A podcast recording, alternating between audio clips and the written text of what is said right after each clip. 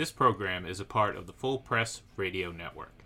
Find this and all of Full Press Coverage's shows on fullpressradio.com or free on the Full Press Coverage app available now on the Apple and Google Play stores. Hi, this is Clay Matthews, and you're listening to the eye test for two.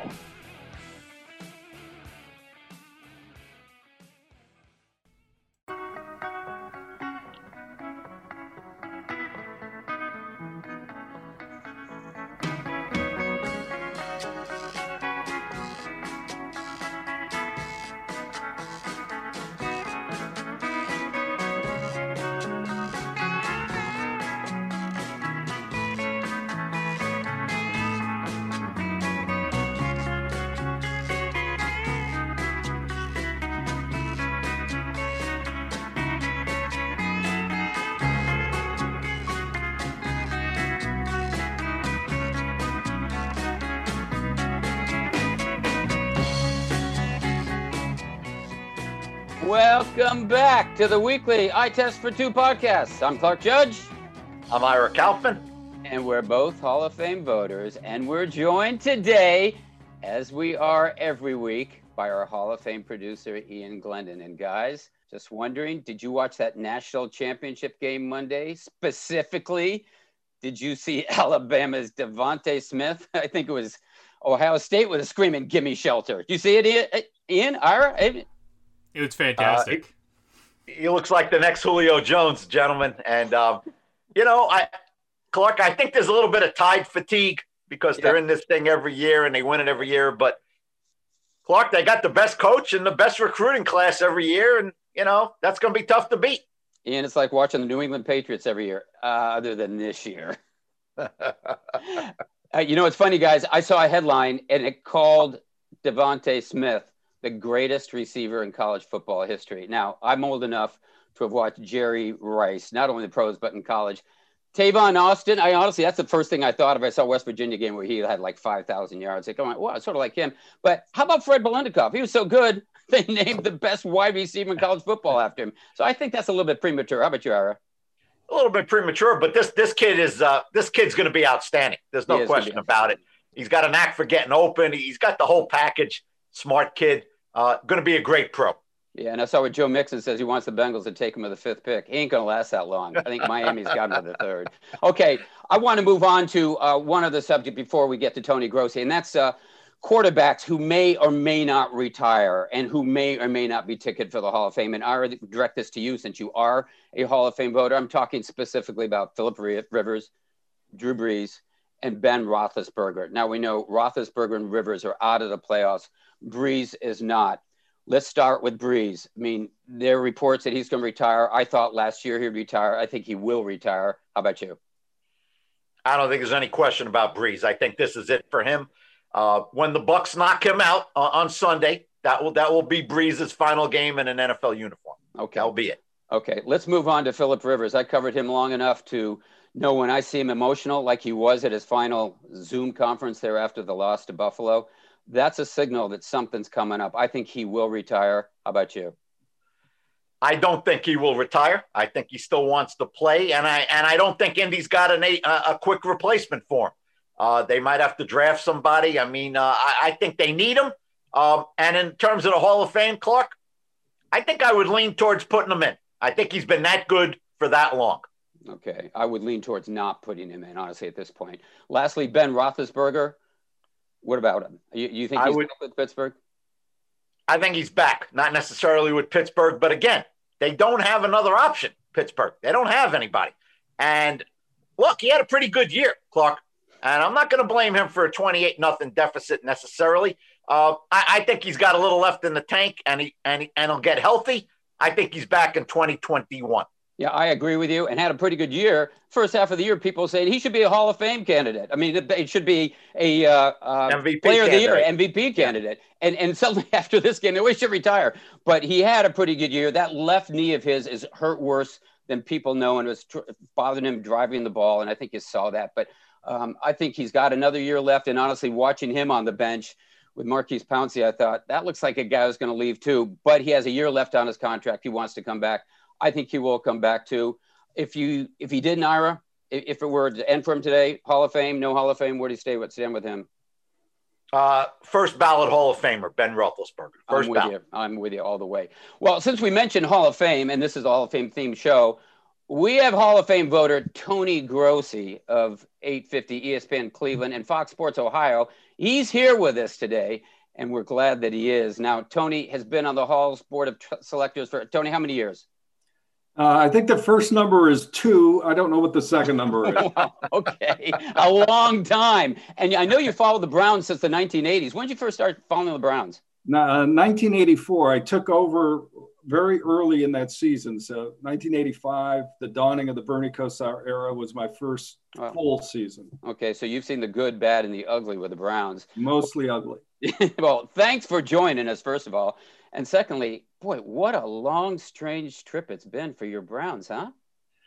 It's been uh, remarkable. Uh, just this year alone has been remarkable. But when you consider all the all the history, you know, this is the first year they made the playoffs since 2002. Uh, they they they won that playoff game Sunday night against Pittsburgh. First time they won in Heinz Field in 18 games first time they ever beat Ben and Tomlin in Heinz Field. They've been just knocking down these historical barriers every week. So, how do you explain it? I mean, it looked to me like it was set up for a Pittsburgh win. Um, they had rested people the week before. The Browns had the head coach missing, assistants missing, players missing. They didn't practice. Big Big Ben was 15 and 0 against him at home. Everything seemed to be in Pittsburgh's favor, and yet somehow these Browns when you want to count them out, they're resilient. They come back. How do you explain that? Well, first of all, you guys appreciate this. Uh, um, everyone has the, the best column they never wrote.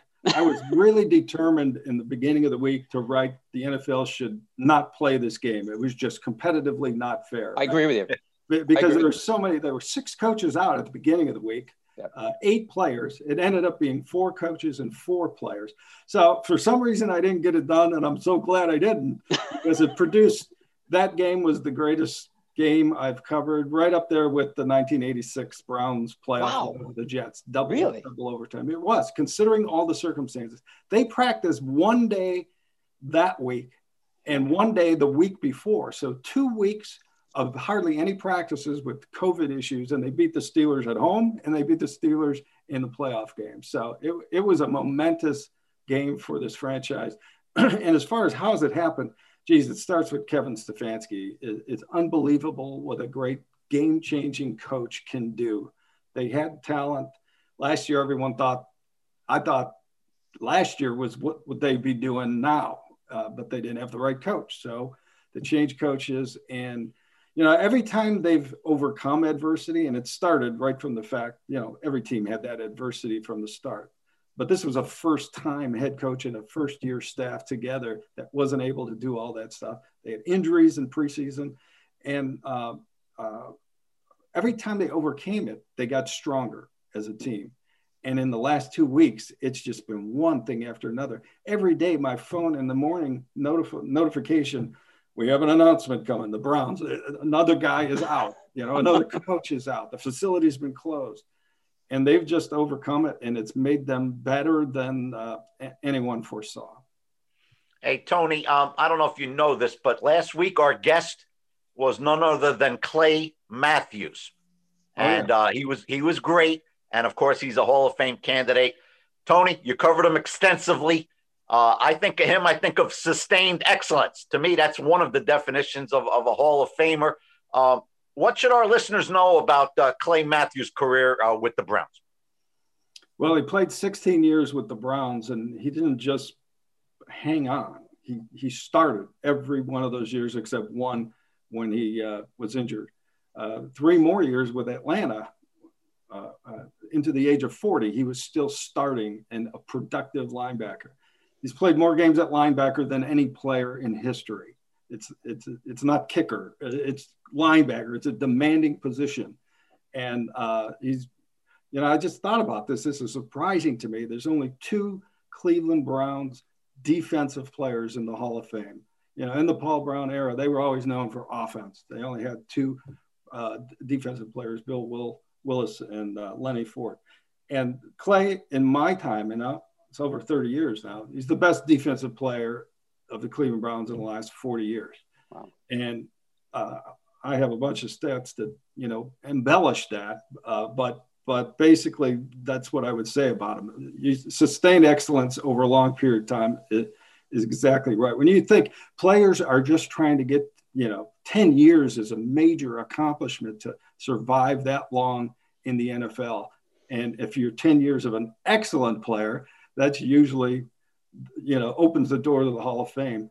Imagine 19 years of excellence. Even after the age of 40, he was still making an impact with the Atlanta Falcons.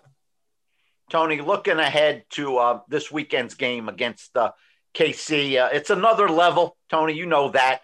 Um, if you were the offensive coordinator, Tony, would you agree with me, Tony, that the game plan has to be we we got to run the ball 35 times to have a chance. We we gotta we gotta stick with the running game and keep Mahomes on the sideline. Ira, I would agree with you, but it's not in Stefanski's DNA to do that. Wow. He does not do that. He his theory is, and and this isn't a the, the, the Browns defense is their weakness. I, I, don't know how many teams play defenses, but but this one gives up a lot of a lot of points and yards.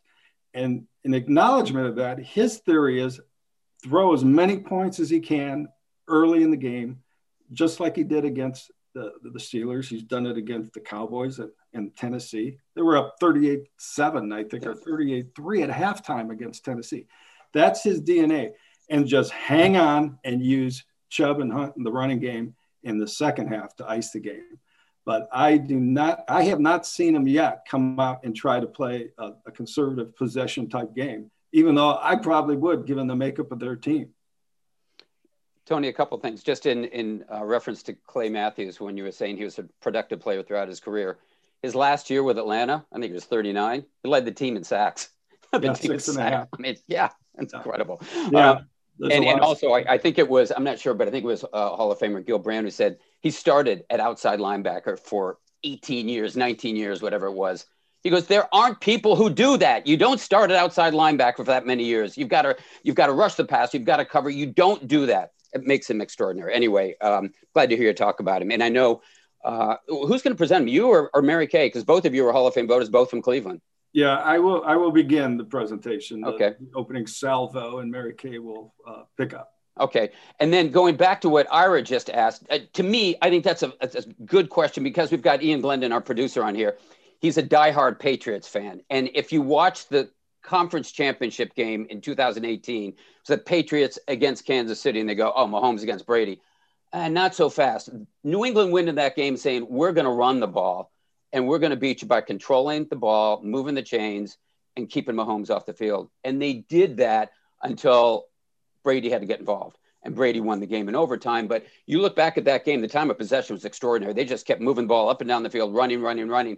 And I thought, you've got two premier backs here just feed them the ball. You reduce the mistakes that Mayfield may make, and you keep Mahomes off the field. But you say that's that's not going to happen. Huh? I agree, and and I have advocated that all season long. It's against certain teams, and he just doesn't do it. And you can't argue they're twelve and five. Yeah, and and he is their system. Uh, uh, you know the the, the Kubiak system, bootleg and play fake. Yep. play action.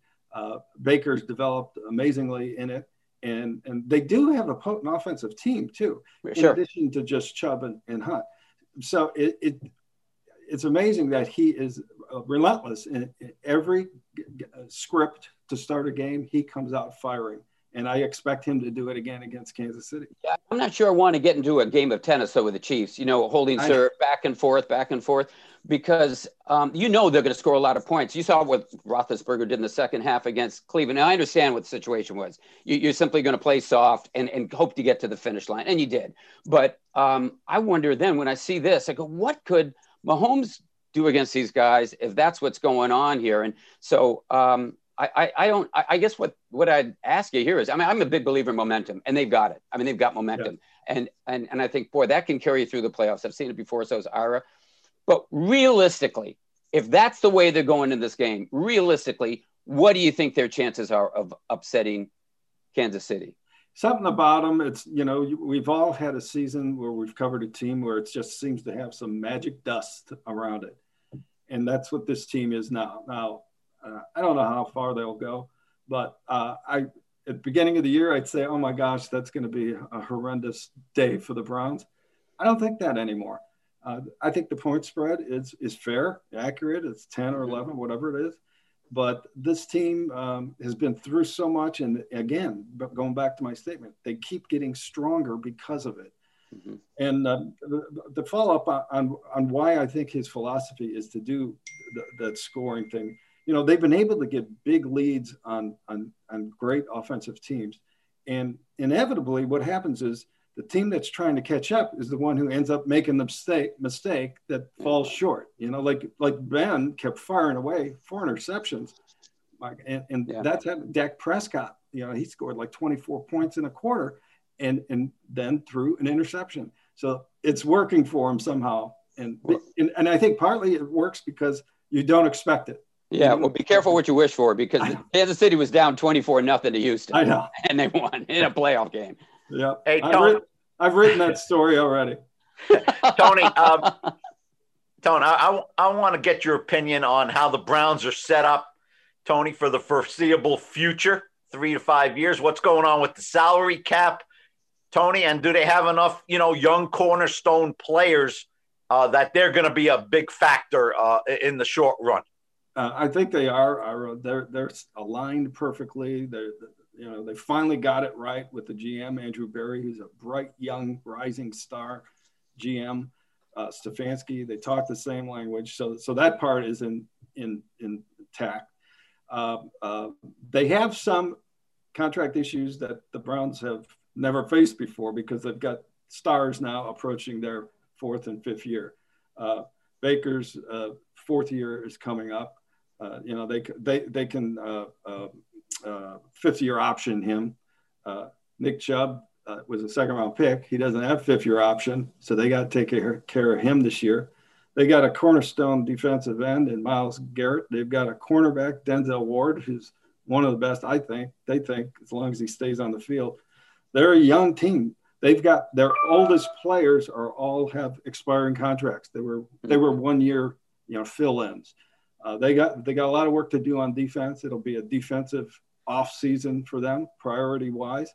Uh, uh, they got some young players uh, who were injured all year. Grant Delpit, a rookie safety, uh, never played because he got hurt. Uh, Greedy Williams, a second round cornerback, entering his second year, he's out all year. So they got some ready-made replacements to come back.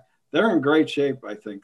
I, I do think this is not, no matter what happens Sunday for the Browns, it's not the end. It's only the beginning of a, of a run. Tony, one of the things I noticed uh, about the stats after the game against Pittsburgh, and I'm sure you noticed it too, Roethlisberger threw 68 passes, and and he was never deposited on his keister, right. Tony. Um, and, and, he certainly doesn't have the mobility of Patrick Mahomes. What what's going on with the pass rush? What they do against Garrett, and and how are they going to get some some heat on Mahomes? Yeah, uh, I think they schemed against Ben to. Uh, uh, they wanted him sacked, of course, but but they used a lot of guys in coverage, and and for long periods of game that didn't even help. Um, but uh, Garrett had lost his uh, complementary rusher, Olivier Vernon, who uh, who's out with an Achilles rupture. He's done. Uh, he had a great uh, year as the, as a complementary rusher, the other end. So without him, uh, uh, all attention is on Garrett. And and although you're right, uh, it's a lot of pass dropbacks. You know, Ben gets rid of the ball faster than anybody at this stage of his career. He doesn't want to get hit, and, and it's kind of hurt their offense as a result. And he did throw four interceptions. So the Browns would say we did exactly what we wanted. You know, now now Mahomes different. I have no idea. Uh, he's almost uh, he's got the Lamar Jackson trade. Is you know you you could cover for eight seconds and do everything right, and then that ninth second, Mahomes makes a play on you either with his arm or with his leg. So they got a lot of work to do on that, especially since they have they still don't know if Denzel Ward will be back. He was a COVID reserve guy. Kevin Johnson, there's nickelback COVID reserve they'll be mathematically eligible to get back on Thursday of this week, and we don't know yet if they will or not. I like Ira's question because we had Tony Dungy on here months ago. I think it was in October, Ira, and we were asking him about defending Mahomes, and he said the only way you can get him, and you can get him, the only way you can get him is with a three or four man rush. You do not blitz him, do not, yeah. because he'll kill you. And I watched games from then on, and that's exactly how teams played him. The the, the um, Patriots played him that way. The Raiders played him that way. They rushed three and four guys, and he was sort of frazzled. And again, reference to Ian Glendon with the New England Patriots, the Jets 2010 playoff defeat of the, the Patriots, they rushed three guys. And Brady was standing there going, uh, well, you, you, he had all the time in the world, but he couldn't find anyone. And, and that may be the way to go. And I'm glad you mentioned Vernon because I thought when they lost Vernon, they lost their opportunity. Much like when Pittsburgh lost Dupree, they lost their opportunity because now you can't have those bookend pass rushers. Right. Well, I'm marking this down, Clark. I'm going to pass this on to Joe Woods about the three man rush. this will be a column you don't want to write again. All right. Just don't publish it. After- here's what I want to ask you, Tony. I, I know you've been all over the place on, on Baker Mayfield, and so is everyone else. I mean, I don't know what I'm looking at week to week. Uh, and I mentioned good, bad, and the ugly earlier. I was talking about the Browns' history. You could be talking about Baker Mayfield's history. I'm not sure I trust him completely in big games. How about you? Well, I I think he's earned a lot of trust, and this goes back to another major accomplishment of Stefanski. He has developed Mayfield. You know, for half the season, he turned this gunslinger into a game manager. For half the season, he wasn't throwing more than eight passes in the second halves of mm. wins five times. Okay, uh, after the bye week, which was right in the middle, uh, they had a meeting of the minds, and there was a mutual trust established. And now he is throwing a lot a lot more than I expect with that double uh, dynamic duel. Yeah. Um, he's certainly of the biggest. He's the, he's the, you know, there was nothing be- bigger in Cleveland Browns football in the last 25 years than that game uh, the other night. And, and he had a pretty good game. So I think he, I think everybody's uh, uh, trusting him. He's only had one interception since uh, week nine, one, and, and, uh, and a couple fumbles. So right. he has learned to protect the ball. He, this system is just ideal for him. He's not the gunslinger that that went against Mahomes in college, where they produced like I don't know 2,000 yards plus in passing in a classic college game. Uh, you don't want him throwing 70 times. Mahomes threw 70 times in that game. Texas Tech and Oklahoma, by the way. Big 12. Big 12 yeah, defense doesn't right. exist. Although the NFL is turning into that. It, it is. It is. It's, but, but in answer to your question, uh, geez, if he could win me over, he could win anyone over because I, I doubted him every step of the way, and he, and he knows it. Tony, Tony, I got one more. Thank you very much for doing this, Mr. G, and I'll see you on the Zoom call uh, next week. Tony, somebody asked me the other day, you know, what's going on in Tampa in terms of Buck fans? Is is it muted? Uh, and, it is, Tony. It is publicly the displays, the flags, and whatever. What's the scene in Cleveland? You know that town so well. Um, what's going on with Browns Nation uh, uh, uh, amid the COVID? Um, it is muted because of COVID. You know, they they were allowed twelve thousand fans at their games, and and uh, they got them. But it's just a shame uh, the place can't be jam packed. Um, but uh, I just saw uh, a, a, rating that the, the, TV rating in Cleveland of that Cleveland Pittsburgh game Sunday night had a 75 share. I mean, three out of every TVs turned on were watching that game in Cleveland. That bettered the mark for the Cavaliers championship game uh, in Game Seven when they beat the Golden State. It beat the Indians Game Seven against the Cubs. So, and and and so it's there. I mean, they they are they are so pumped up here. Uh, but the you know having lived through the 80s when it when it was really exciting, um, it misses that you you know, the, the, bars aren't open at night. There's a 10, 10 p.m. curfew here. And, and so there's not that rejoicing. But I'll tell you what, the Sunday night game, uh, they did have a, a, couple hundred people show up at three in the morning at the airport to greet the Browns coming back. Uh, and there were also fireworks going off, horns blaring. I heard them in my neighborhood. I got reports of downtown Cleveland. So it is definitely there. It's just it's naturally muted, like you said, Ira. Tony, I think we saw you at the airport. Uh, Ira, didn't we? Was, he was wasn't he shooting off the fireworks? no, I was not there.